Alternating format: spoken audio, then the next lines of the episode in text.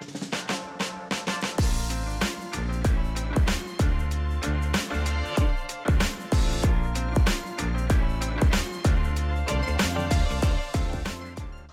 and welcome to another episode of Film Spill, a movie night podcast. I'm your host, Chelsea. Film Spill, if you don't already know, is a podcast that comes out every week, and we talk about a movie by a female filmmaker every episode. We also discuss women in the entertainment industry in general. We play slumber party type games, spill entertainment gossip, and get to know each other and our guest. This week, we have a very special guest, Allie, who is the owner of Work Our Way Productions and a documentary producer and director. I had the pleasure of meeting Allie during the Women's Weekend Film Challenge in NYC, which she was the producer of. Welcome, Allie. Hey, so good to be here. So tell us a little bit about yourself and just your journey in the film world. Totally. Um, so I've got a really bizarre background. Uh, I did not take the conventional route to uh, where I am today in the documentary space. I started as a on-air journalist um, in the sports world when I was uh, in my young 20s. Became an investigative reporter after that, also for television. Um, you know, I was in the military as a combat camera uh, instructor where I taught people, um, mostly men, how to document combat. Um, so needless to say, nothing really stresses me out anymore. like nothing really, I don't consider much to be an emergency. Once you're in those kind of settings, you really learn to chill the F out. Um, so I did that. Uh, and then I became a full-time freelancer in 2017. Uh, I was uh, in, initially going to be working as a uh, filmmaker in the travel space. So I worked with a lot of travel clients like Semester at Sea, Thrillist, Tastemade Travel, um, Booking.com, and then uh, the pandemic hit. Um, so this film is very meaningful to me because the film came out in 2021, uh, kind of in the midst of the pandemic. Um, but in 2019, I was actually living in Australia, also doing van life, working as a freelance filmmaker uh, in the bushfire uh, time of 2020 when back when we thought that that was going to be the worst thing about 2020 the bushfires of australia obviously we were very wrong. And so um, that's how i landed in new york. I was kicked out of the country in march 2020 and um, you know had to find my way in new york city in a very turbulent time of our history. And um, so I kind of just worked my way back up. And in May of 2022, I went back to full time freelancing and have been in the documentary space ever since. So, like I said, this uh, film very meaningful to me. I know that there's um, a lot of mixed reviews about it, but I definitely watched it um, as someone who lived that life, and I thought that it was very, very worthy of all of the awards and and nominations that it got. Yeah, van life has become very popular nowadays, and a lot of people are starting to document their lives like on YouTube and social media. And that's given me like that sensibility that, like, yeah, anyone can do it. Like, we can all live the van life and um, document ourselves, like, living this nomadic life style where, like, we can take our home anywhere that we are and not just considering a home a building or just um, an apartment building or a house, but like considering yourself and the people around you, that community more so a home. But you were telling me that you did some thrillist work you're doing in the documentary space and investigating journalism. So you did a lot of cool things in your career so far. What made you initially get started in film? Like, did you go to film school or did you just jump right in? I jumped right in. I got my degree from University of Minnesota Twin Cities in journalism and communication studies, and specifically my communication degree was on nonverbal communication. So it was um, really studying people's uh, nonverbals, and uh, that really helped me when I worked in the travel space because I was often communicating with people where English was not their first language. So a lot of what they actually meant came in their nonverbals, not so much what they were saying verbally. Um, so I uh, I really had a passion for storytelling very early on. Um, you know, I was editor of my high school paper. I obviously worked in the investigative space for a while.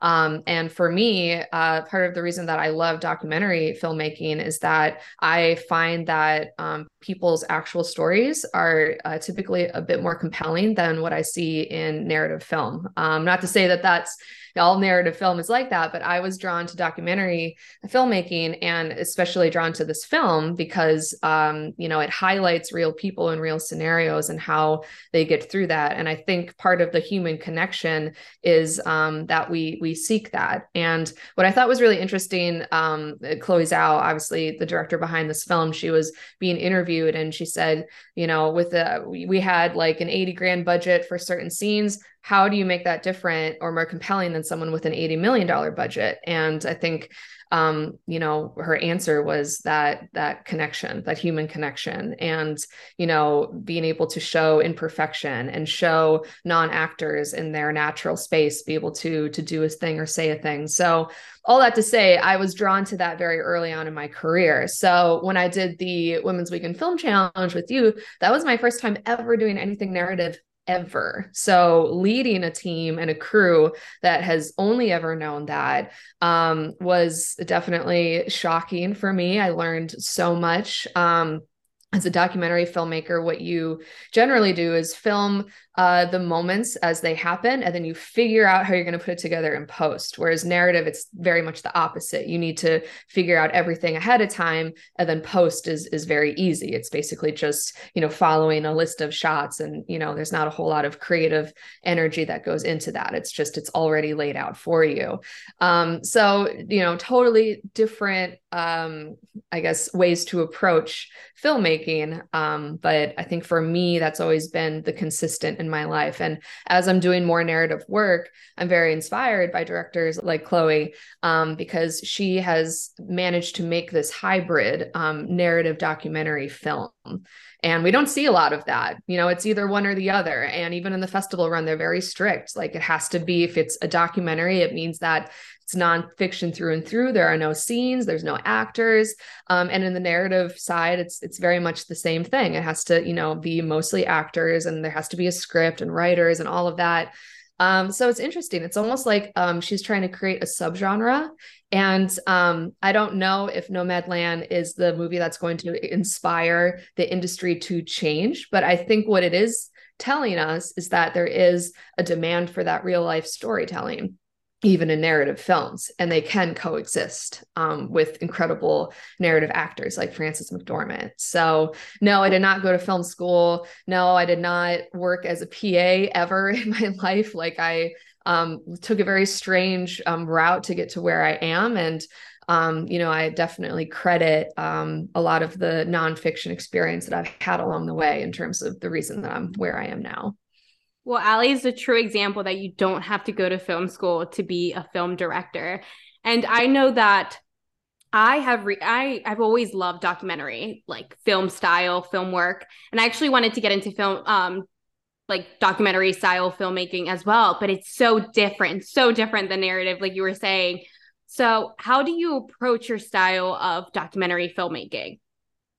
Um, well, if there's anything that I've learned, uh, even in the narrative space, is that you don't need a lot of fancy equipment. You don't even need a big crew. I think um, Nomadland only had a crew of like 25 people, less than our short film crew um, yeah. that we worked on together.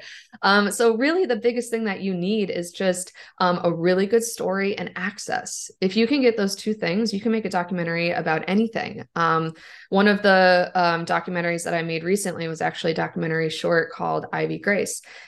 and it's about a woman, former Miss South Carolina, um, who was Christian, Republican, um, you know, pretty white woman who lives in the South.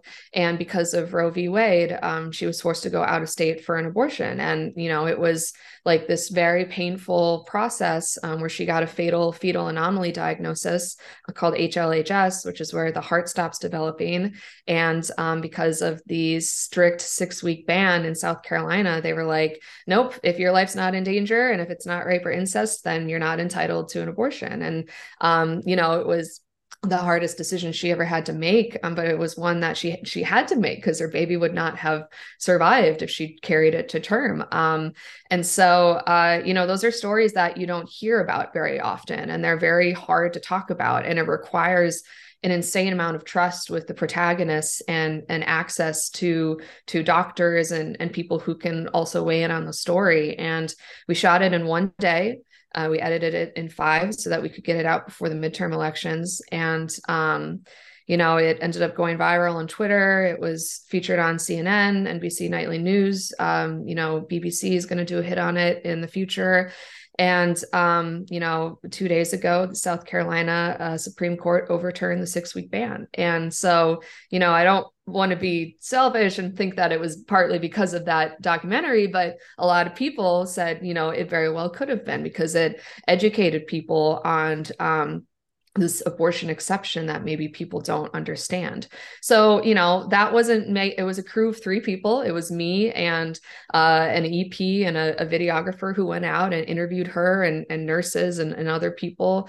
And, um, you know, we, we turned it in a day and, and as the result, it, it became this thing that in my mind really helped um, actually change laws in South Carolina. Um, so that's the kind of work that I, I that really resonates with me is you know um, i had a, a, mentor that told me one time if you're in a position where you can make something um, like produce something direct something you better make sure that it changes the world in some way you know? Like that's that is your right. That is your um, what you should be doing with this gift that you have. And so um, you know i think in documentary filmmaking you know especially um, the ones that I'll be working on in 2023, all it really is is just access. It's, um, you know, like i am working on a feature length uh, documentary called Local Yokels uh, about small town comedy. And it's my husband's a comedian. We got our start in Fort Collins, Colorado. And that's all you need. You just need a couple people to say, yeah, you can film in my club, you can film my story, you can follow me on the road.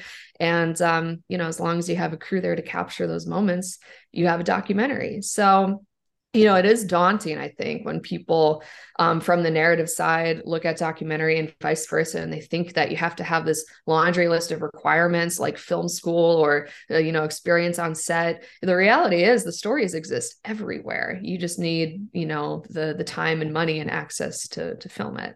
And, you know, I think for me, that's that's all that I tell myself that I need when I embark on some of these short or feature length documentaries.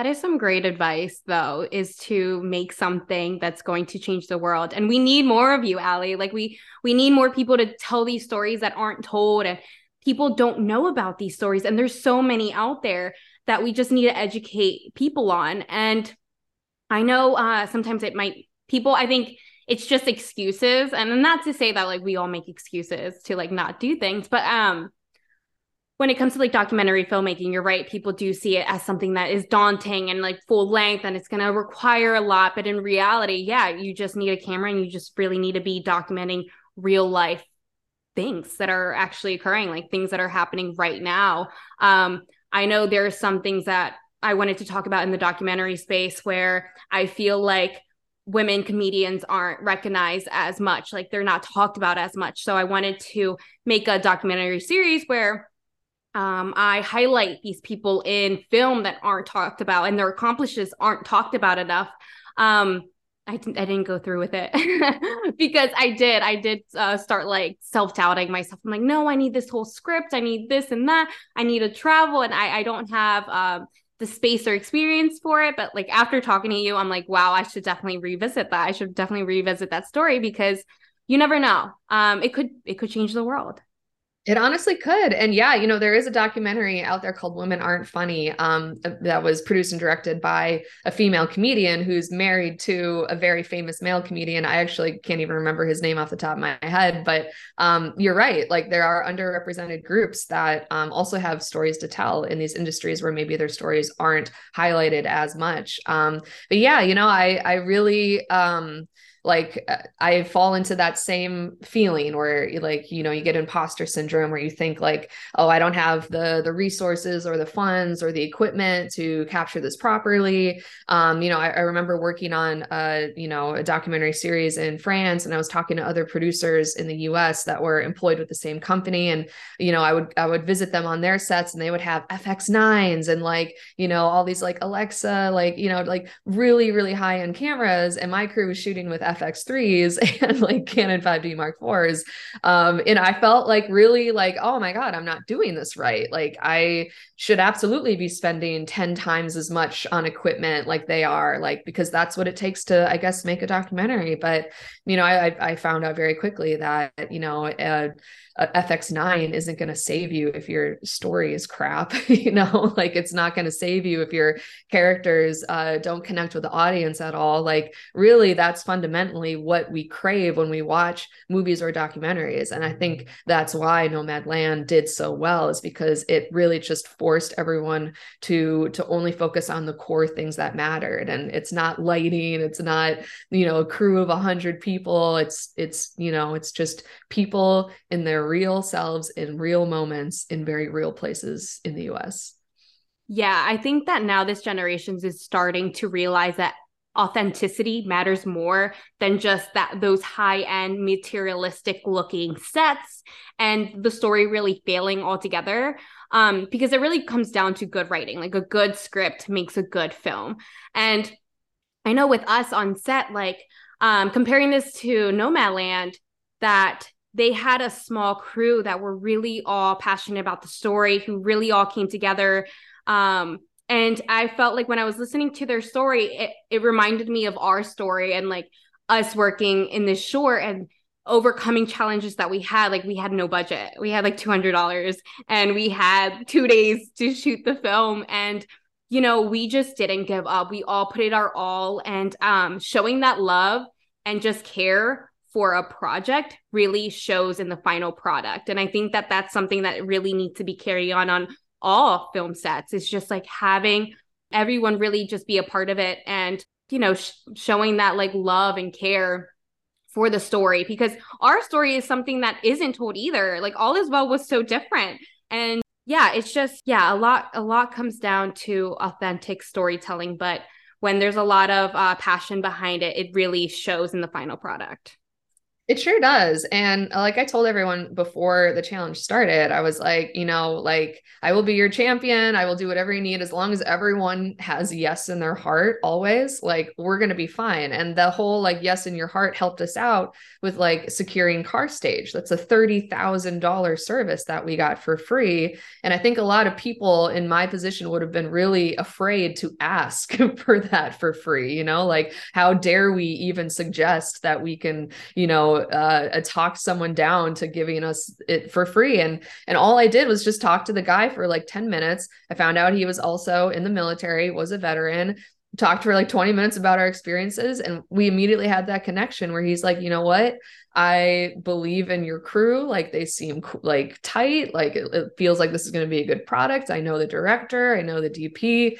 Um, like sure, let's give it a roll with like you know our train set, which they hadn't like really used at all. Um, so yeah, I mean, it just it taught me to always like sometimes we have no in our heart first before we even ask, before we just make assumptions that like oh it's not going to work. Oh they're going to say no. Oh they're like and we just we we wrap ourselves in our own red tape. And that is what limits us as creative directors and producers is like sometimes we just get in our own head when really you know you just need to just at least try at least ask. The worst thing that's going to happen is they're going to say no and then you'll be in the exact same situation you were in before. Not worse you know just the exact same. So you might as well take the risk because there's only benefit and upshot.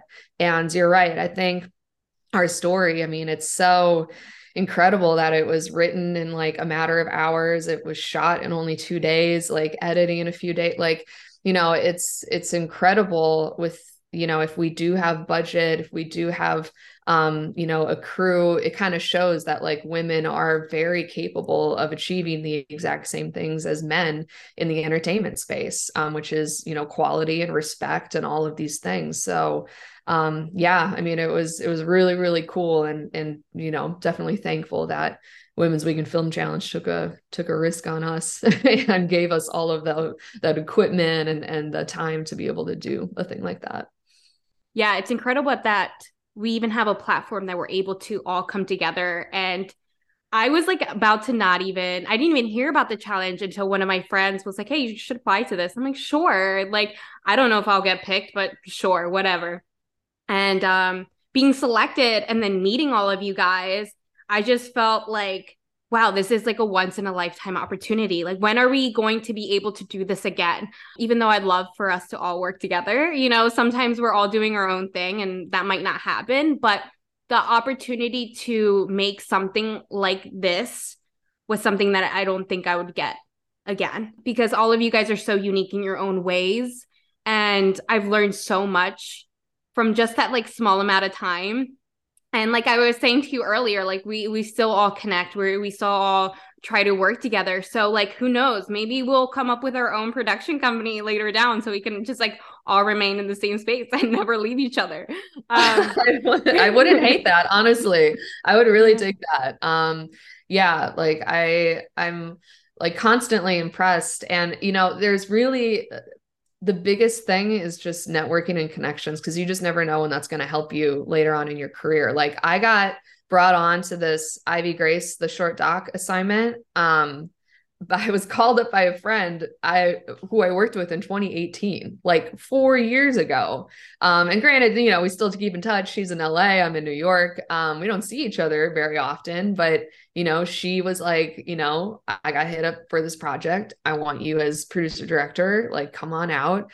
And it's it's just moments like that. You never know when you're gonna have a moment like that where someone is gonna call you, Chelsea, three years from now and be like, hey, I worked with you on set for all is well. This thing just dropped like i need your energy like please come out like that like you never know when that's going to happen and that's the whole industry like that's why like we all joke like don't go to film school like you know it's it's it's good. And like you know obviously the people who do it they they also network there but so much of your work is just project to project to project. Um, and that's how you get work later on down the line. So yeah i agree. I would be so stoked and honored to work with team sandoval again and hopefully that happens uh, in our lifetime. Actually i do have one last question for you. What was a documentary that really stood out to you that you directed and that you really keep close to your heart um, so I would say it is this Ivy Grace documentary. So, um, all of the stuff that I've done in the past has been like branded content for digital. So, although it's like nonfiction and documentary style, it, it like doesn't, it, most of them don't qualify um, for like festival runs. Like, I've done stories on, um, you know, characters in France, like during the pandemic, who, like, you know, there's a woman in South Burgundy that, uh, used to work for the cruise line industry. And when the pandemic happened, she was like, oh my God, I'm stuck in boring South Burgundy, France, which, as you know, is like not a very popular place where people travel. And so she went to like all of these like um, older people's homes and asked if they still had Solex bikes, which Solex bikes are a very like iconic World War One, World War Two bike from France. Uh, so she bought up all these Solex bikes, like, you know, fixed them up. And now it does does like these Solex wine tours where like, you know, you get to do some wine tasting and then you can take this Solex out on the road. You don't need a license for it. It's just you can kind of like mosey around all these like cute little French towns and it like forced her um, to appreciate her hometown and also like slow tourism and slow travel post pandemic. Um, so like I have a ton of those um, kind of stories, but like I said, they were generally all branded for a company. Um, so this was the year that I really broke away from that and I started doing like true independent documentary filmmaking. So Ivy Grace was kind of the first one where it wasn't for a company. It was like really just me and a couple other people helping finance it and and you know crewing up and putting it together really quickly. Uh, and that's the one that like has the most like direct like this documentary came out. It was featured on all these news networks, and then all of a sudden things changed. Like the laws changed, and um, like that to me is like a clear like you know this is what could happen if you make something that resonates with the population. And um, you know because of that uh, like we've been greenlit to make it a feature length documentary to feature more women's stories that are in the same position to help out um, and educate people from other states that have these restrictive abortion laws um so that like to me is like the like hero's journey if you will of like a documentary director like you know creating a, a small movement um and having results happen as a result of that movement so i would say that you know, definitely the most proud of that one. Um, you know, I'm still kind of that's also in the festival circuit and winning awards, and um, you know, I'm I'm still like in the the high of that because it just happened. Um, but I mean, there's just like I've done so so many stories. Um, you know, I did one in 2017 um, about a woman. She was the first um,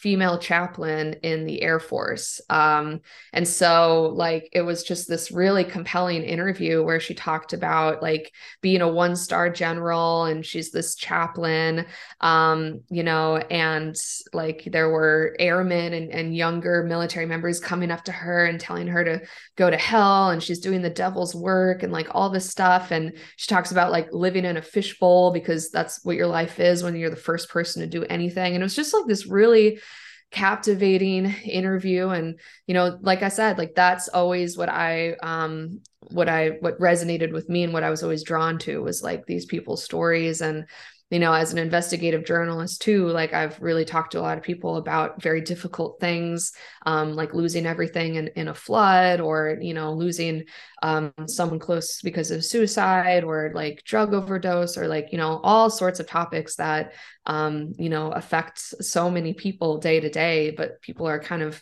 sheepish and shy to talk about so yeah i mean it's it's really hard to pick one like even as i'm like talking like my brain looks like a freaking like cartoon cloud of like thoughts and like memories and all of these people that have like touched my lives um just throughout my journey uh and yeah so it's it's really hard to pick one but i would say right now ivy grace for sure is is the one i'm most proud of Oh, that's awesome. Yeah, no, all your work sounds incredible and amazing. And I would love to watch some. So whenever you want to like send them through to me, I would for sure love to watch your docs. For sure. Uh, I for sure will. Yes, definitely. Thank you. Thank you. Well, thank you so much for sharing. Honestly, Allie, you're like a force to be reckoned with. Like I admire you so much for what you do. Um, because like I said, we need more of you. And I hope that you keep making some badass documentaries and keep oh, telling yeah. these stories that we need to hear. Thank I appreciate you. you. Thank you. Yes, of course. All right, let's get into the film. So, today we're going to be talking about Chloe Zhao's drama slash Western film, Nomadland 2020. Uh, but first, we're going to be playing our slumber party type game. So, we're going to be doing this BuzzFeed quiz that has to do with your authentic choices will reveal what kind of movie your life would be. So, Allie, you can open up the BuzzFeed quiz. Just let us know what you're picking and then what the options are. Oh, got it. Okay. So it's asking me to pick my dream home, um, which I didn't even have to look at all the other options. I immediately saw the Brooklyn Brownstone and picked that one. That's like my, I'll know that I've made it if I have a Brooklyn brownstone before I die. That's like my like dream goal, dream home, like dream everything is like Brooklyn brownstone would be amazing. Um I've lived the transient lifestyle for a while, both like as the van life filmmaker and then very recently um, when new york rent went up in june my husband and i put our stuff in storage and we've been house sitting and pet sitting in the city ever since. Um, so we've been living out of a bag again. And even like in this interview i'm doing it from a pet sitter's home. So brooklyn brownstone is the dream for me um okay then the second question is pick an art piece that speaks to you which is tough because I feel like um I don't get art. Like I don't, I try to. I really as a photographer, I'm like like I need to understand art more, but I really just don't get it. So um there looks like there's this um picture of maybe like the statue of liberty or like some like old um roman statue of a woman who's like shooting a laser beam out of her eyes. So i'm just going to pick that one. Um and then there's a question pick an outfit to rock. Um and additionally i feel like i have like terrible style for new york city. I just kind of like shop the clearance rack at saks fifth avenue and i just whatever is less than a hundred dollars i grab it and then i just make it work. Um so that's my style. Um so i'm gonna pick um there's like a cute little like summer skirt with a white top that that I'm picking. Okay, then pick an image that makes you feel calm. There's like books, there's a diner, there's someone walking in the rain, there's a beach, there's a forest, and then there's a cafe. Um, so what makes me feel calm? I feel like I reject calm. Like my personality, I'm like very like hustle bustle, like fill my calendar. Don't give me an opportunity to like be alone with my thoughts for more than 30 minutes. Like I'm always like socializing on the go. So none of these, like I don't even know what calm is in my life. Um, but I don't really read.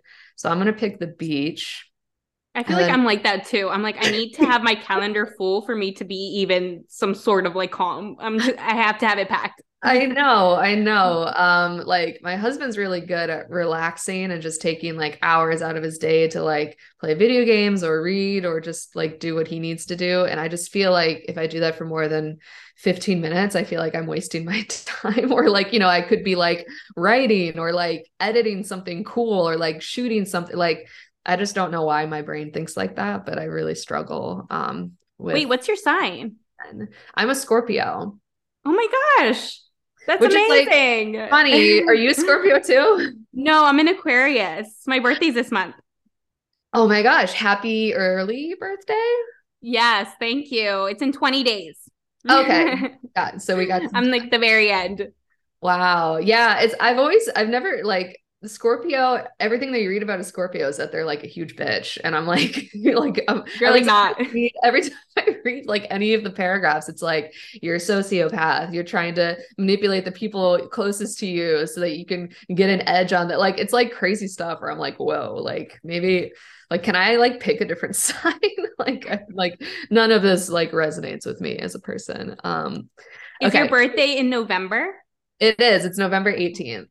Okay, yes. So you're like the calmer Scorpio. Oh, I didn't know there were layers of Scorpio.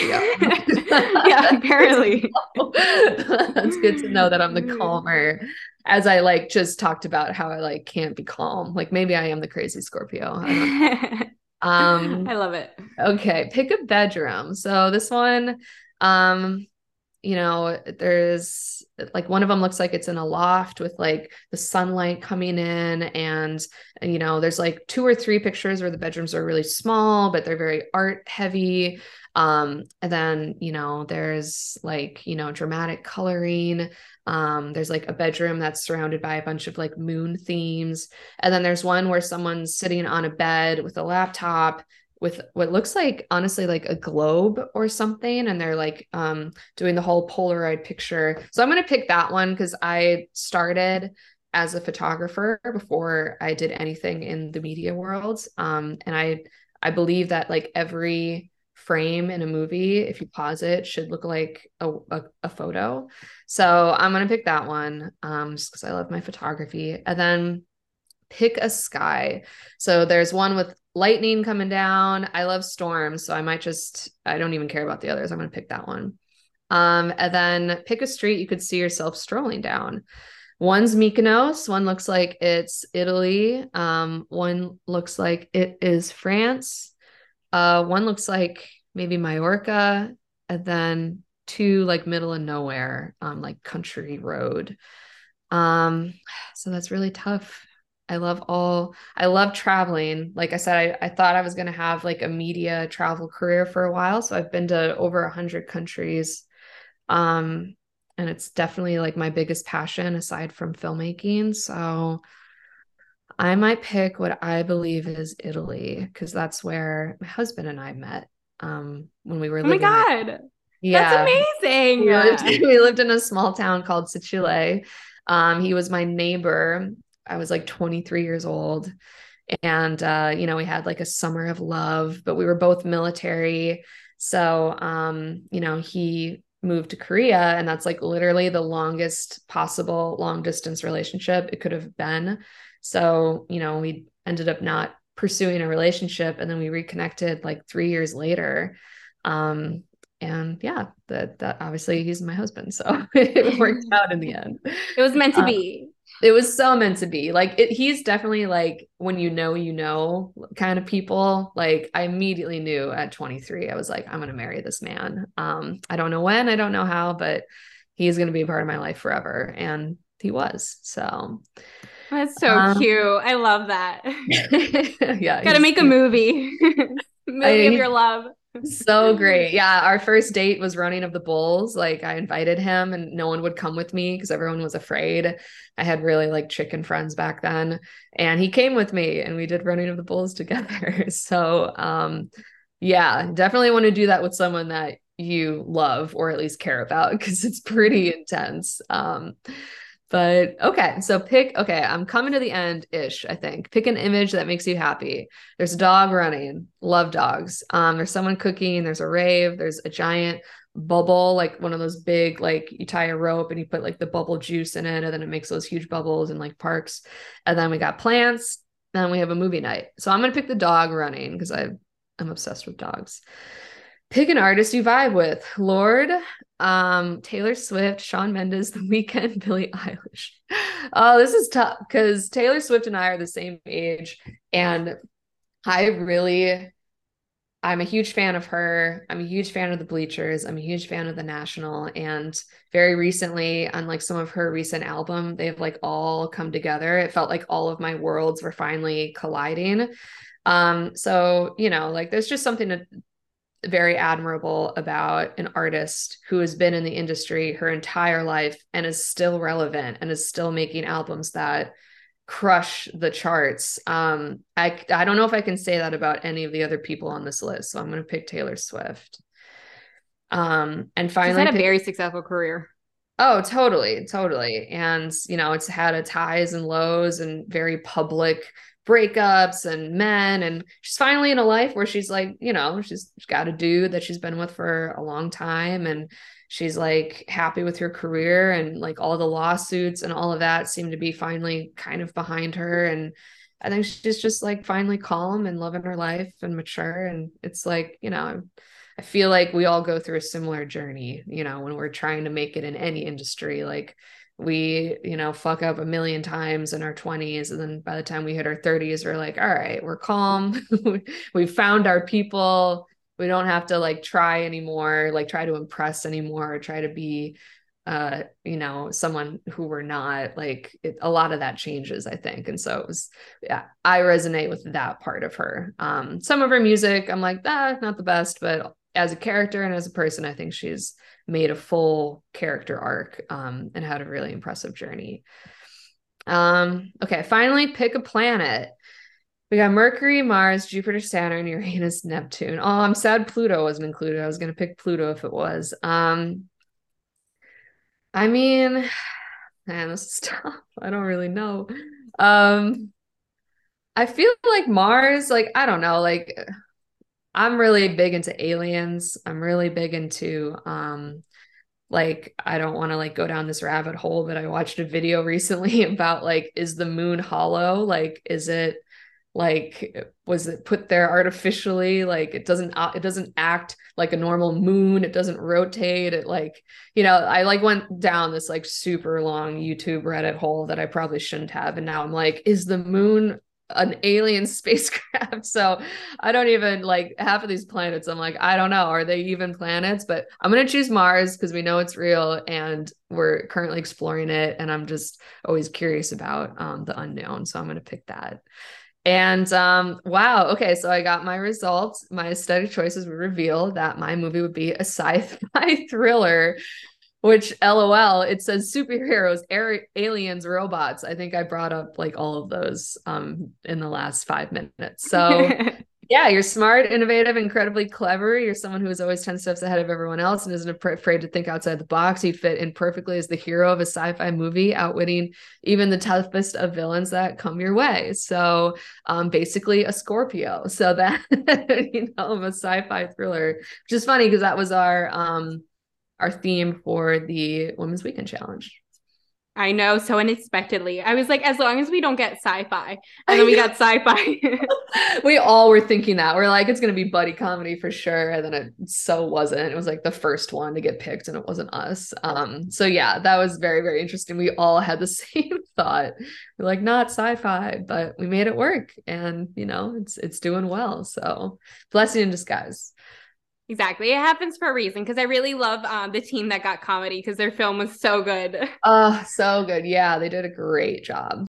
Um, are you going to do the, the challenge too, this little BuzzFeed thing? I tried, but it keeps freezing on my end no. for whatever reason. Yeah, I tried restarting my computer and everything. It like completely froze the whole thing. So yeah, I didn't really get to do it. I, I tried to just click random things and I got rom com and I'm like, okay, I do watch a lot of rom com. maybe.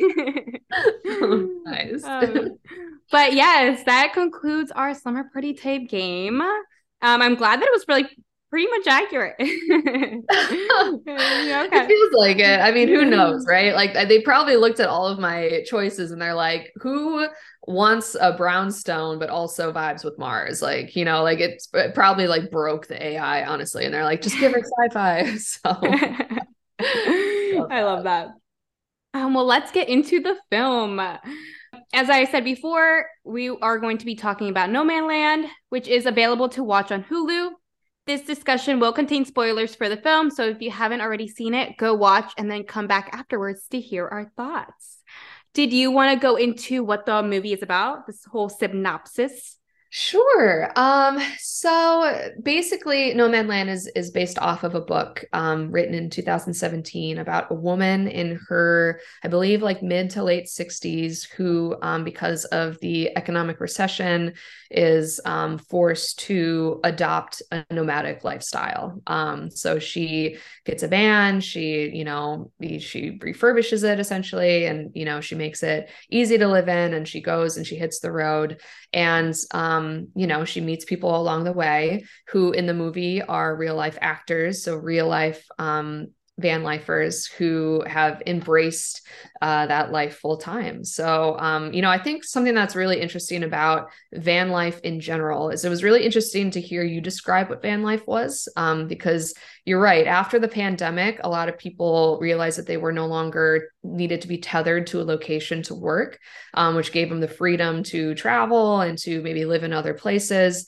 But the majority of people that choose van life um, they choose it temporarily and they choose it because they have money and a job that allows them the freedom to travel and it is very much a privilege. And these people they um, you know they're documentary they're documenting their journey on instagram or youtube and you know maybe they're making money off of it maybe they're not.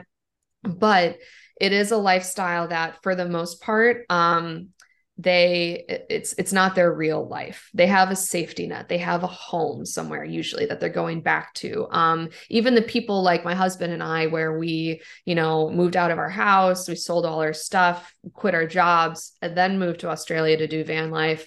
We still knew that okay in a year we're going to stop and go to New York and pursue, you know, what we want to pursue in New York. So there was always like a light at the end of the tunnel. There was always like an end date or at least a time where, okay, we can adjust. And if we decide we don't want to do this anymore, we can pivot.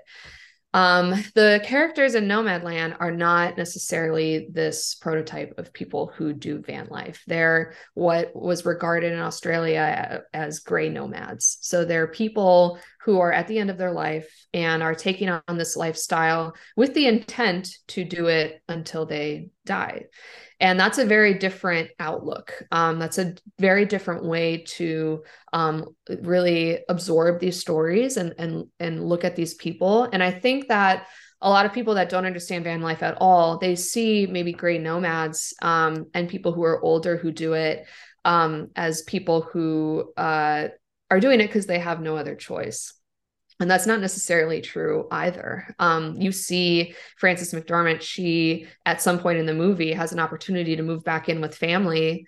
And even though she's in this house, she still chooses to go back to the van life um, way of living because um, you know it helps her it's therapeutic it's helping her with the grief of losing her husband and um, you know uh, dealing with like this regret that she had about not being able to move away sooner. And she's meeting other people that are um, talking about those same um, hardships, and she's connecting with them as a way to heal um, from her own. So it's it's two totally different worlds. Um, and as someone who did van life in 2019 before the pandemic, you know, initially we were the same annoying Instagram couple that was documenting our lives and we were making videos about it. And we had a podcast called Work Our Way Podcast, which is a nod, the production company I now have is a nod to that.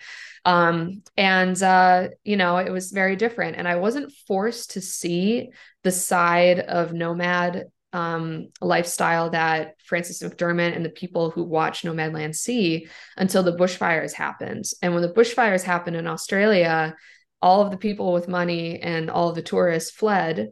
Um, and the people who stayed were the gray nomads. We were on a camp with them trying to um, volunteer our time to you know help with the fires and help with rebuilding. And i was making free commercials um, for the nonprofit organizations to help recruit international firefighters. And it was very um, gritty like very like you know you're being fed like three days three, three times a day in a camp all volunteer but everyone was older.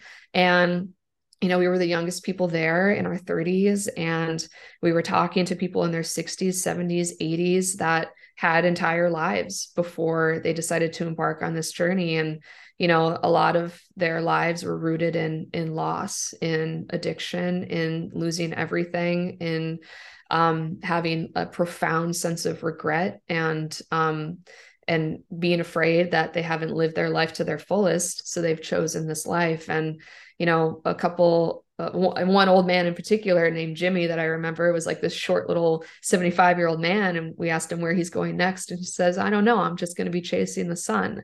And so, like, you know, those moments like choke me up because it's like, you know, you'll never know everyone's full story. You'll only know like the parts that they're comfortable telling you. But the reality is that this is um, deeply and profoundly um, lonely and um, and although Nomadland is trying to evoke a sense of community through following Frances McDermott, you see that um, that is that fulfillment sometimes is enough, but oftentimes you're still left with your own thoughts and your own you're just you're just alone in this vastness. And whether that's the US West or the people who surround you in a big city like that vastness and that emptiness um, follows you until you find peace. And that definition of peace was different for different people in that movie. So um very long synopsis on what the movie is about but um, you know, I feel like I do have to break it down like that because when I was doing research and and trying to look up the criticism of this film, I was really surprised to see how many people disliked it. And in my mind, I think you know half of the people disliked it, half loved it, if you disliked it, I think it's because you came into it thinking you were going to watch a movie. And if you liked it, it's because I think you were thinking you were coming in watching a documentary. So the people that were expecting to be entertained were disappointed. And the people who were looking at it through the lens of the non actors were impressed. And I think that's the difference. And that's why, as a documentary filmmaker myself, I loved it because I was able to immediately like you know, go even past Frances McDermott's acting and her character her character doesn't really matter. Her story doesn't necessarily matter. Her story is the conduit for the non-actor stories to take shape. And like that is what is powerful. And that is what is like, you know, like hearing people talk about the their son's suicide and you know talk the um the woman talking about the birds and like you know being 75 and having like brain cancer and like finding happiness in this very like simple moment like i think that's what we all search for um whether we want to admit it to ourselves or not. Yeah, I 100% agree. I think that we are all going to reach a point of our lives where we start questioning things like, what did I do with my time? Did I accomplish everything? Will I regret anything when I leave this earth? You know, and I know traveling the world is something that I have strived for, you know, hopefully down the line that I get to explore and I get to see all different parts and I feel like that would be something that I would regret down the line if I didn't do, if I didn't get to see what else is out there. And that also goes to show when people like move out of like their comfort zones, like when people move um out of their hometowns and they're seeking this adventure they're seeking this new um, lifestyle like it, it could be scary and i think that's why a lot of people end up not doing it or they back out from it because it is it is a scary feeling you're leaving everything behind you know? And like you were saying you sold everything and you're like let's go let's go to australia like that is such a tough decision but like i know i would be scared but once you do it it's so rewarding like you really get to like I guess be grateful that you took that chance on yourself and that you were able to see the outcome because without that you wouldn't like if you never went to Australia you would have not been able to experience that. You wouldn't have been able to like talk to those um gray nomadic people you know and or been able to help them during the wildfire and create those like documentary commercials for them. Like that was so important in that time. And if you never made that decision then that wouldn't have happened. It's like it's crazy how our decisions like are the circumstance for like what the outcome is I totally agree. And, you know, being transient, being a nomad, um, you know, having the courage to say, you know what, I'm just going to take a year off and, and see what I learn and see where it takes me. Um, those aren't easy decisions, but, you know, it, it is like the great equalizer, right? When you're on the road, uh, and you're you're transient and you're going from place to place the world is both really really big and really really small right like you are disconnected from the world you're not on social media as much you're only uh, you know in places where you don't have service and you you're forced to talk to people that are in front of you versus the person that you know is an acquaintance in a different state that you hit up on instagram. Like it's a different relationship with people. Um, but you know you're at the same time your world's very big because you're traveling and you're meeting so many more people. And um, you know you know sometimes those people stay in your life. Sometimes you never see them again. So it's a very like you know you're leaving or you're arriving. You know you're either um, chasing something or you're running from something. Like it's and and being in that space where it's all happening at once it is an equalizer like it all kind of like settles and it all kind of works out. And, and even as you are trying if you are trying to find yourself or trying to find a purpose or trying to run from a thing i think it becomes very very clear when you're alone with your thoughts for as long as you are when you're on the road um, you know what it is you need to do what it is you need to focus on. And you know i think there's a quote in the movie i think Frances McDermott says um, what you remember lives but i think i've spent uh, too much of my time remembering. And it's it's a, a gentle and powerful nod to being present. And you know there's like this belief that um, to be enlightened is to like really fully operate in the present. And you know your you know your consciousness like you you have a different relationship to your consciousness that benefits you and and you know brings you peace. And i think when you're um you know trying to find peace in the midst of something that is heavy and something that um, you're currently grieving like that that in and of itself is like a muscle that i don't think we're used to flexing. And it's you know it's a meditation practice to um, you know be able to observe your thoughts and if you're always thinking about the future it means you have a, a relationship with anxiety that you know you need to address. If you have you're, you're always thinking about things in the past like maybe there's regret that you haven't addressed. And it's this like balance of being able to sit back and and register those thoughts and observe those thoughts and and be at peace with both um, while being in the moment. And I think that Nomadland definitely explores that. It doesn't hit it on the nose. Um, so I, it's easy to miss and it's easy for people to say, this is really boring and slow and depressing. I don't get it. Like, what is the story here? And I think unless you've had those experiences and and are dealing with that currently, like it, there's a different appreciation that comes from like that presentness that we all seek. And I think that is what she's searching for in that movie. Yeah, they were people who criticized the film definitely said like there it was slow pace, but I feel like that is the beauty of this film. Like it was trying to capture as much authentic moments and for it to be really in the moment. Like there's so much that went into this film and it's like if you really dissect the film, it's not just what we're seeing on camera it's like the sound like the sound design you hear every little thing right and if you're on set with like 25 people and you have like one sound boom like that you're you're just like imagining like how do they do that? Like you know like how are they able to accomplish that? But it's like you know just like the attention to detail when it comes to landscapes like those wide shots. I, and i love when i when i am directing like i love wide shots and just like following your protagonist. And, and you feel like you're actually there like you are actually traveling with them um because they went around like they went to like five different states to shoot. And this was what they shot uh, for 50 days. It's a really long time to shoot a film. So they took all of that time to make sure that they hit every mark. And you you see like those different cuts um, where you're seeing um, an overhead shot of just like the trees and Have you ever watched a movie where you watch it the first time and then you forget and then you watch it the second time and you're like, oh yeah, like that's what happened. I forgot about this. See, like when her when her plates dropped, I forgot mm-hmm. that she had mentioned in the beginning how this was a sentimental like sentimental piece to her like the plates that her father gave her for her high school graduation and then the person that's trying to help her i forget his name but that guy who's like with her throughout the movie um he ends up dropping the plates and I felt hurt. I'm like, oh no, like uh, I would have felt so heartbroken because that was a sentimental piece to her. She's like viewing photographs that were actually her photographs, like those are actual uh, personal pieces, as well as those plates. Her dad actually gifted those to her. So it's including those little things and then learning about them.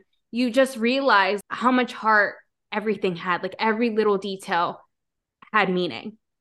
Right. Yeah, and it's it's a interesting nod to the role that like materials play in our life and the sentimental value of a thing uh, versus not having that thing or having a broken thing and still cherishing it and still like keeping it close to you.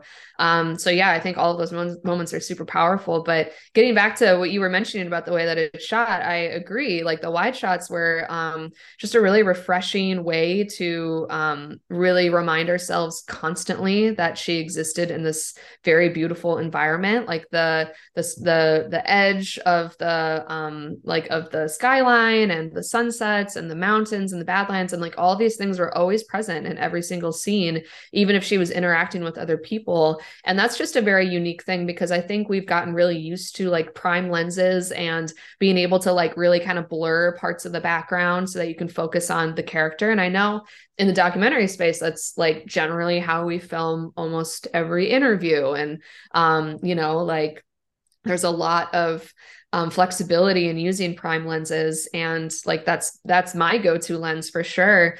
Um, but there's you know it definitely it takes away from the like you know being able to expand the viewer's eye and and have the viewer also take in the beauty of the background. Because the background in this film is magnificent. It's like you know people dream about going out west and experiencing it. And you know even though she's in this beautiful place like she is still like battling her own demons. And you know she's having to reckon with that um, despite these beautiful sunsets and all of these other things that people generally appreciate. So yeah, I think that the the filming style and um, the way that she framed each shot and shot it was like really really exceptional. I was also listening to a podcast that she was on um, where she said that she's she's a gamer, so she plays video games, and she, when she plays video games, she's like generally um the character that just kind of like explores the setting and like collects stuff and like you know like there are some people that like skip through like the storyline and they're like i just want to battle the boss or i just want to like do like the the craziest thing that this video game will allow me to do but she took that to like explore and you know, I also really like video games and I play Grand Theft Auto and I like, you know, also really kind of enjoy like the storylines of all of those games. And so she said that, that was like a direct inspiration in how she shot Nomadland was she wanted um to get that same like sense of like I'm existing in this new world and I'm trying to navigate this new world and you know there was like a scene I don't know if you remember where she's going she's walking through the camp and it's like the um i think it's like the RTR camp or something. Normally it has like 10,000 people. It's a huge van life meetup but in this scene i think there were only 50 so it was like a lot more controlled. But it just shows her at sunset like walking through and like there's people around a fire like hey fran you gonna join us? And she's like no i'm just walking. And she keeps walking and she like sees someone else or like you know that's like what happens in like video games when you're just like okay, do you want to go left and talk to this person or do you want to go right and keep going? And it's like just a really funny parallel that I never really like dissected or like thought about until she explicitly brought it up in this podcast that, you know, she kind of wanted people to get that same sense of like curiosity and exploration and, you know, like yeah, we could have Fran talk to someone right now, but let's also like let the audience hang on to her for like 30 more seconds and see what she's going to do next. And most people find that very boring but you know i look at that as like i am curious to see where she goes and why. And you know does she go back to her van? Does she talk to someone? Does she sit down by herself like all that stuff is i'm like very curious about it's like you know it's human nature it's the human way and um you know i was very drawn to that so super interesting like the decisions that she made in terms of the way that she shot it but I think obviously it worked out because, you know, like I said, very, very successful film in terms of the awards that it eventually got. Yeah, I love to hear what directors did for their films, like what their inspirations were and why they did what they did.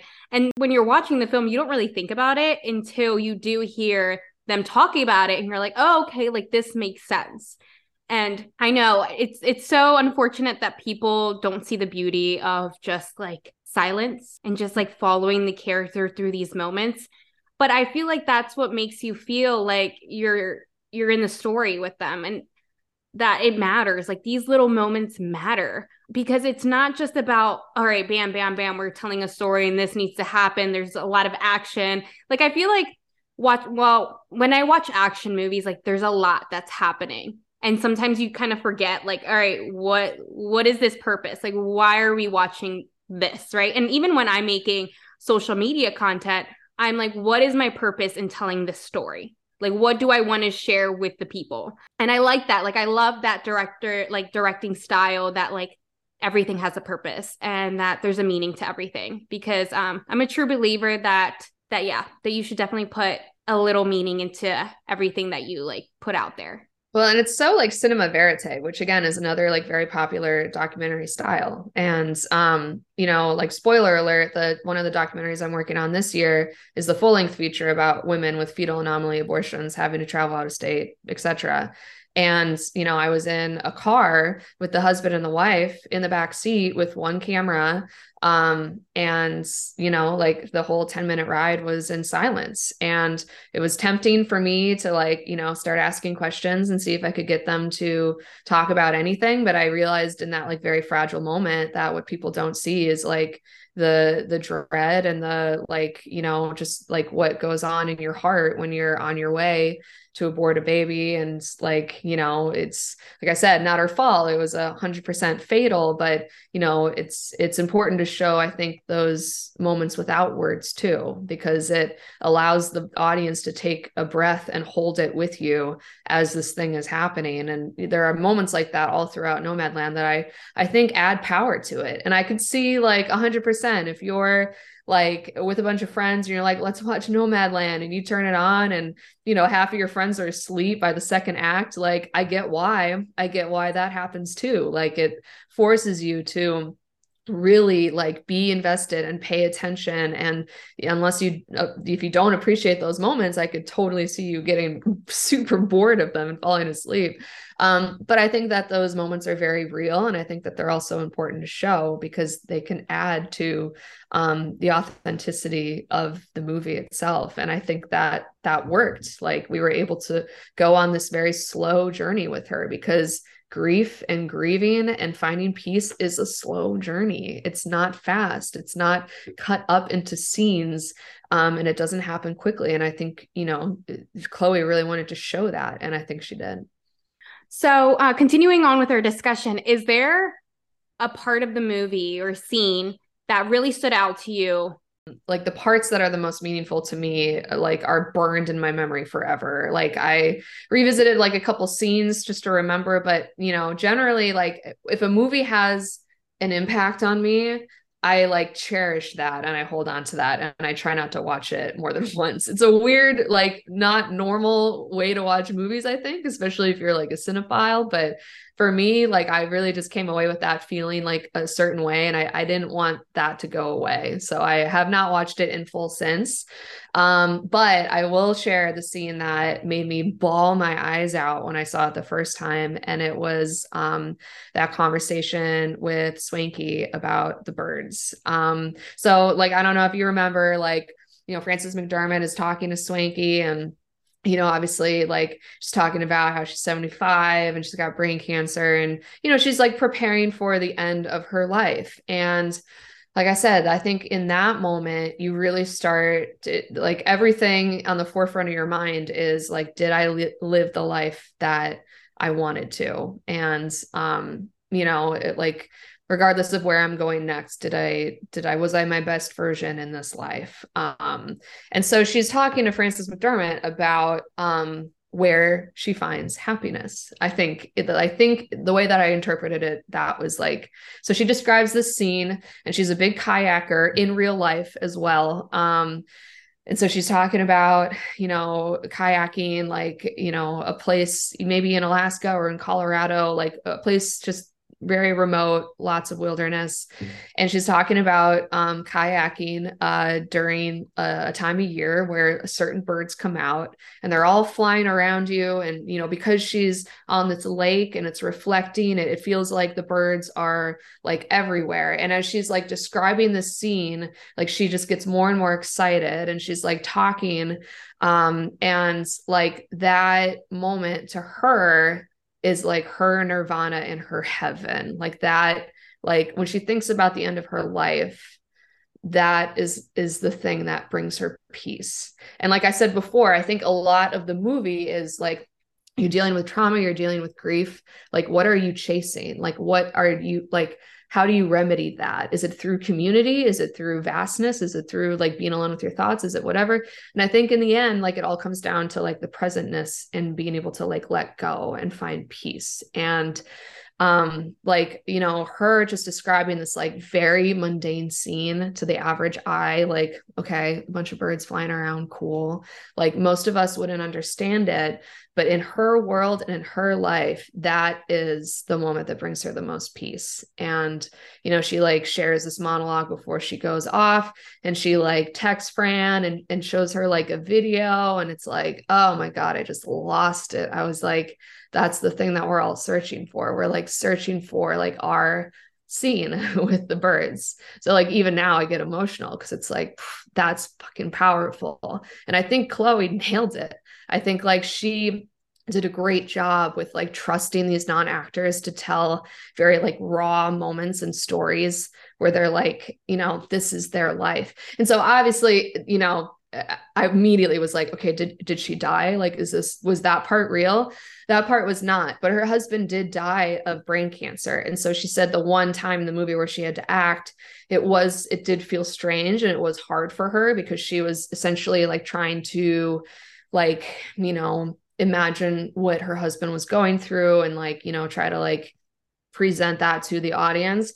But that moment was very much real. Like that that is where she finds happiness and peace. And so that to me was like a very powerful scene. And I don't think it's a scene that you get with actors and a million takes and a lot of money. It was literally just this moment of true, true authenticity that I think we all were able to connect with. I think we all have a very similar scene in our minds in terms of when the world ends, what is it that we see?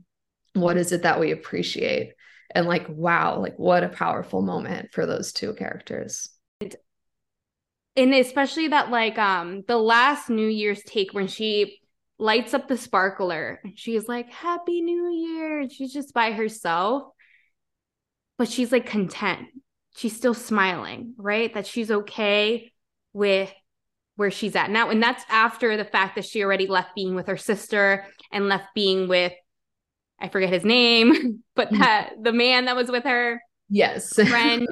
um and so like and now like thinking back into like watching this movie again and reflecting on like today's times and just how things are getting rough and how quote unquote we're in this recession it makes me think how many people are thinking like this presently because i know it's hard to get jobs right now um I know that still a lot of people, a lot of companies are unemploying their, you know, their employers. And so what are where where where are we going to see ourselves in these next upcoming years? And this came out during a perfect time where people didn't have jobs and people were living the van life um, or considering moving and living the van life. But I feel like it's just, I feel like we're still in this era where people are trying to look for content, like just being content in their lives and for seeking out happiness, whatever that may be. Yeah, well, it's a it's definitely also a, an interesting relationship to um, identity, and I think that in the book, like obviously, it, all of this was happening um, in the middle of a, a recession, and I think a lot of people are trained in the society to, um, you know, spend money to get skills, to get jobs, to keep jobs for your whole life and if you stay with that job, they're going to take care of you and you're going to get a pension and you're going to get a boat and you're going to have a retirement and everything's going to be fine. And there's a character um, when they're in the circle in that van life, when they're all talking about why they do it, there's a woman that says, you know, I had a friend, like a colleague that worked his whole life at a company. He bought a boat. He was going to retire in like a month and then he died and the boat never left the driveway and like what a like compelling statement about the american dream right? Like this thing that we believe is going to take care of us. And like in the in the book too they talk about one of fran's um, transient jobs is working at amazon. And although they didn't really they didn't dive into it that much in the movie in the book they really like dig into like the unfair practices and like um you know like the um like the risk like uh, like it's dangerous. Like there's like it's unsafe like osha's not a thing like unions aren't a thing like they like dissect that in the book. And um that's that's the caliber of jobs that we've now conditioned ourselves to accept. And um they're horrible and they don't care about the employee. And it's during recessions when people are let go like that that you see like the company never cared about you in the first place. You became married to this idea that they would eventually care and they never will. So it's part of the reason that I jumped back into freelance is because it's just, this understanding that, you know, having a job and working every day of your life with nothing to show for it is the opposite of the American dream, in my opinion. It's being a slavery to to a company and a lifestyle that is not going to take care of you. So, um, you know, all of these people that decided to do this this van life journey and decided to become nomads, their stories are very similar in that you know they don't want to be they they don't want to be tied to a job for security for finances for um, all of this stuff. Like that's such an unhealthy relationship. Like it's it's a toxic relationship. If you had that kind of relationship with a friend or a significant other people would tell you to break up with them right? Like you know if like you had to work long hours and like that's how you got money and you know you barely had any free time like like you have to reframe your mind to think like why do we poo poo that with like relationships, but we think it's okay if it's with a company. It's the same exact thing. So finding like mm. freedom and the confidence to do things that you love on your terms is a journey and it's a scary one because it's not one that we're conditioned to think about living in America. And so I think the book definitely talks about that and the movie tries to reinforce that as one of the whys in terms of why people choose this lifestyle.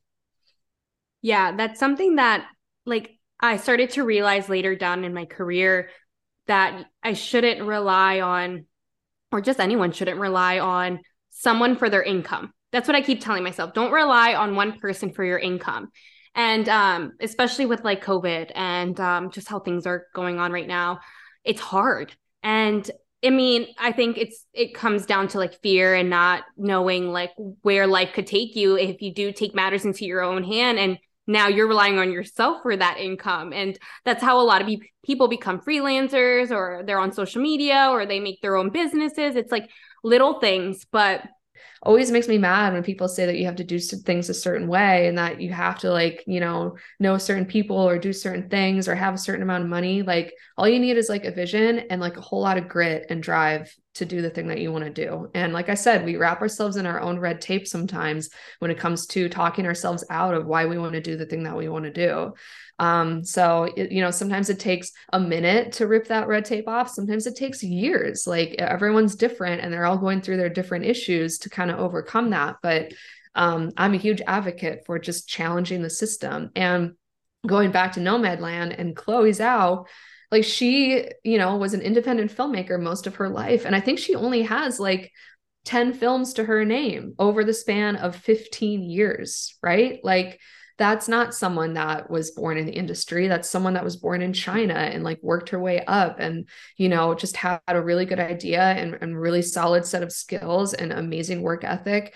Um, and she eventually met the people that helped her with Nomadland and eventually eternals. So um yeah like no story should ever be the same. That would be so boring. That would be so like not impressive. And like i always challenge people like it doesn't really matter where you sit when you listen to this podcast and and where you think your life is going. You have the power to change it literally tomorrow if you want. You could sell everything and live out of a van in australia or you could sign up for a women's weekend film challenge or like whatever. Like it's um, all of our decisions are tied to our opportunities, whether we know it or not. And sometimes that's the only way to make opportunities is just to decide.